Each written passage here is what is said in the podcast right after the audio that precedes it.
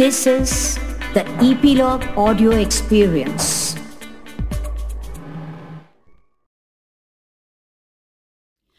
काना का जन्म हुआ कारागार में। उसी रात पहुँचे गोकुल में। अब उत्सव? वो तो गोकुल में ही होना था ना। कैसे हुआ? कौन कौन आए? और क्या कंस मामा इस सब में शांत बैठे रहे?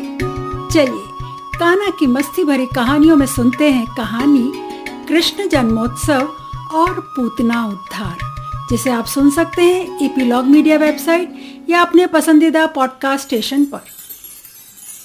गोकुल में नंद और यशोदा के यहाँ आज बहुत ही खुशी का दिन है। नगर में घोषणा की गई कि यशोदा ने पुत्र को जन्म दिया है। ज्योतिषियों और ब्राह्मणों को इनवाइट आमंत्रित किया गया। सभी तैयार होकर जन्मोत्सव के शुभ मंत्रोच्चार और अनुष्ठान में शामिल हुए। ब्राह्मणों को गैया दान, अनाज दान और स्वर्ण दान किया गया।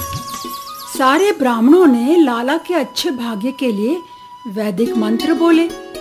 घर के बाहर भेरी मतलब ड्रम, और दुदुम्बियान मतलब ढोल, वो भी बजाए जा रहे थे। घर के अंदर और बाहर चावल के आटे से रंगोली बनाई गई थी। गली और सड़कों पर सुगंधित जल का छिड़काव किया गया था। छतों और छज्जों पर बंधनवार दरवाजे हरे पत्तियों और फूलों से सजाए गए थे।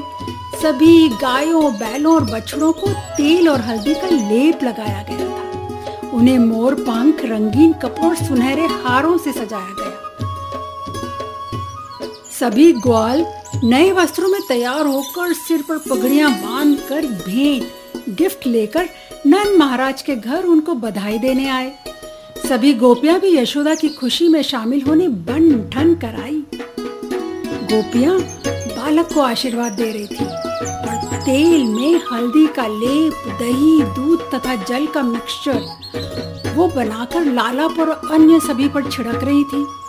मधुर संगीत बज रहा था। जब ग्वालों ने गोपियों की लीला देखी तो उन्होंने भी दूध, दही, मक्खन सब पर छिड़कना शुरू कर दिया। फिर तो दोनों ओर से माखन फेंका जाने लगा। नंद महाराज, यह लीलाएँ देखकर बहुत खुश हो रहे थे। जन्मोत्सव के बाद नंद महाराज ने मथुरा जाकर कंस सरकार का कर, यानी टैक्स भराने का कार्यक्रम बनाया। जाने से पहले उन्होंने विष्णु भगवान से उनके लाला का ध्यान रखने के लिए प्रार्थना की। ग्वालों को भी गोकुल की देखरेख करने की ज़िम्मेदारी दे दी। उन्हें तो पता ही नहीं था कि जिस विष्णु भगवान से वे अपने लाला की रक्षा कहने को कह रहे हैं, वे तो खुद ही विष्णु के अवतार हैं। नंद महाराज मथुरा आए हुए हैं।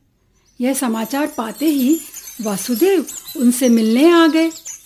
दोनों एक दूसरे को देखकर भाव विभोर, यानी कि इमोशनल हो गए और एक दूसरे के गले लग गए। नंद को यह तो पता था कि बलराम वासुदेव के पुत्र हैं, क्योंकि वे रोहिणी के संतान थे। और रोहिणी वासुदेव की पत्नी, हमने बताया था ना आपको? लेकिन काना भी वासुदेव का बेटा है, यह उन्हें पता नहीं था।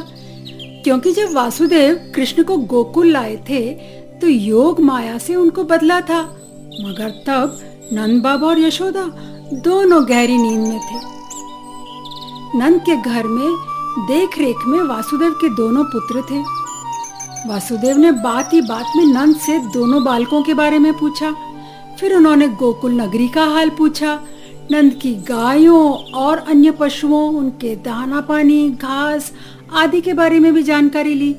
यह भी पूछा कि गोकुल में सब शांति है ना? कोई उपद्रव तो नहीं है? अब आप समझ ही गए होंगे कि यह सब तो दरअसल वासुदेव नंद महाराज से लाला की कुशलता जानने के लिए पूछ रहे थे। वासुदेव को तो पता था कि कंस ने अपने असुरों से सभी नए जन्मे बच्चों को मार डालने का हुक्म दिया है। इसलिए वासुदेव नंद के घर के आसपास की सुरक्षा समझने के लिए इस तरह के प्रश्न पूछ रहे थे। वासुदेव को मन ही मन दुख भी था कि कृष्ण और बलराम को वे खुद अपने साथ नहीं रख सकते। उन्होंने महाराज नंद को सलाह भी दी कि वे अपना मथुरा का कर चुकाने का काम जल्दी खत्म कर गोकुल लौट जाएँ, क्योंकि गोकुल में उत्पात हो सकता था। वसुदेव को पता था कि कंस उनके बेटे को मारना चाहता है और वे उसे सुरक्षित रखने के लिए नंद महाराज को जल्द ही अपने घर भेजना चाहते थे। वसुदेव की बात को नंद बाबा ने गहराई से लिया। और भगवान से प्रार्थना करने लगे कि गोकुल में सभी सकुशल, मंगल और सुरक्षित रहे। जल्दी ही अपना काम खत्म कर वे ग्वालों के साथ गोकुल की ओर चल दिए। यहाँ गोकुलवासी, हो तो नंद के घर के बाहर भीड़ लगाए रहते थे, अपने काम निपटा कर नन्हे लाला के साथ खेलने आ जाते थे। सामले कान्हा का लुभावना रूप, उसकी सितारों की तरह जगमग करती आँखें और मीठी मुस्कान। सब कमन मोह लेती थी। इधर, मथुरा के दुष्ट राजा कंस ने योग माया की कही बात को याद रखते हुए अपने सारे राक्षसों को आदेश दिया कि वे जगह जगह जाकर वासुदेव के बालक की तलाश करें। सभी अपनी अपनी तरह से काम में लग गए। उनमें से एक बलशाली राक्षसी पूतना। उसको पता चल गया कि वासुदेव का बालक शायद गोकुल में है। कहा जाता है पूतना में दस हाथियों जितनी ताकत थी, और वह अपना वेश बदलकर और राक्षसी माया को रचने में होशियार भी थी। सो वे कंस के कहने पर गोकुल में बच्चों को मारने आ गई। कंस को विश्वास था, गोकुल में जो भी बच्चा होगा, उसे पूतना मार देगी, और फिर उसका अपना खतरा दूर हो जाएगा। पूतना ने एक पक्षी का रूप धारण किया, और शीघ्र ही गोकुल पहुँच गई। उसने कई नए जन्मे बच्चों को वासुदेव का पुत्र समझकर मार डाला। अब वह अपनी छाती पर जहर का लेप लगाकर एक सुंदर गोपी के रूप में सच धज कर माँ यशोदा के घर जा पहुँची। कृष्ण उस समय सिर्फ़ छह दिन के थे। पूतना को गोपी के रूप में देखकर उन्होंने उसे पहचान लिया, लेकिन फिर लाला ने अपनी आँखें बंद कर ली। पूतना यशोदा के पास आकर मीठी मीठी बातें करने लगी।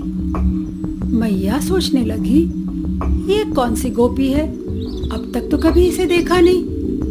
मगर अगले ही पल सोचने लगी, अब पूछूँगी कौन हो तो कहीं नाराज़ ना हो जाए। यह सोच मैया हंस हंस कर उससे बतियाने लगी और फिर लाला को उसकी गोद में दे उसके लिए जलपान लेने अंदर चली गई। सुंदर नारी बनकर भवन में घुसी पूतना सोते हुए कृष्ण को गोद में लेकर घर से बाहर आई और दूर जाकर उन्हें जहर वाला दूध पिलाने लगी। मस्ती से दूध पीते कृष्ण ने राक्षसी पूतना की जान भी खींच ली।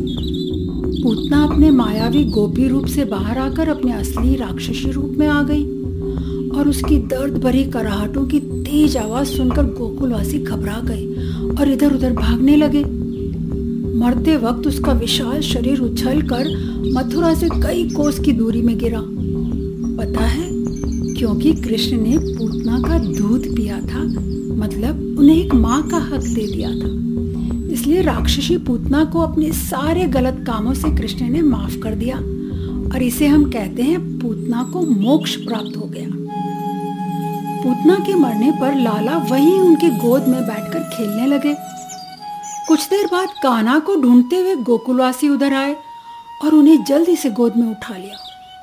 मैया यशोदा ने तो उन्हें गौमूत्र से नहलाया। कहते हैं गौमूत्र मतलब गाय का यूरिन और वो अमृत समान माना जाता है।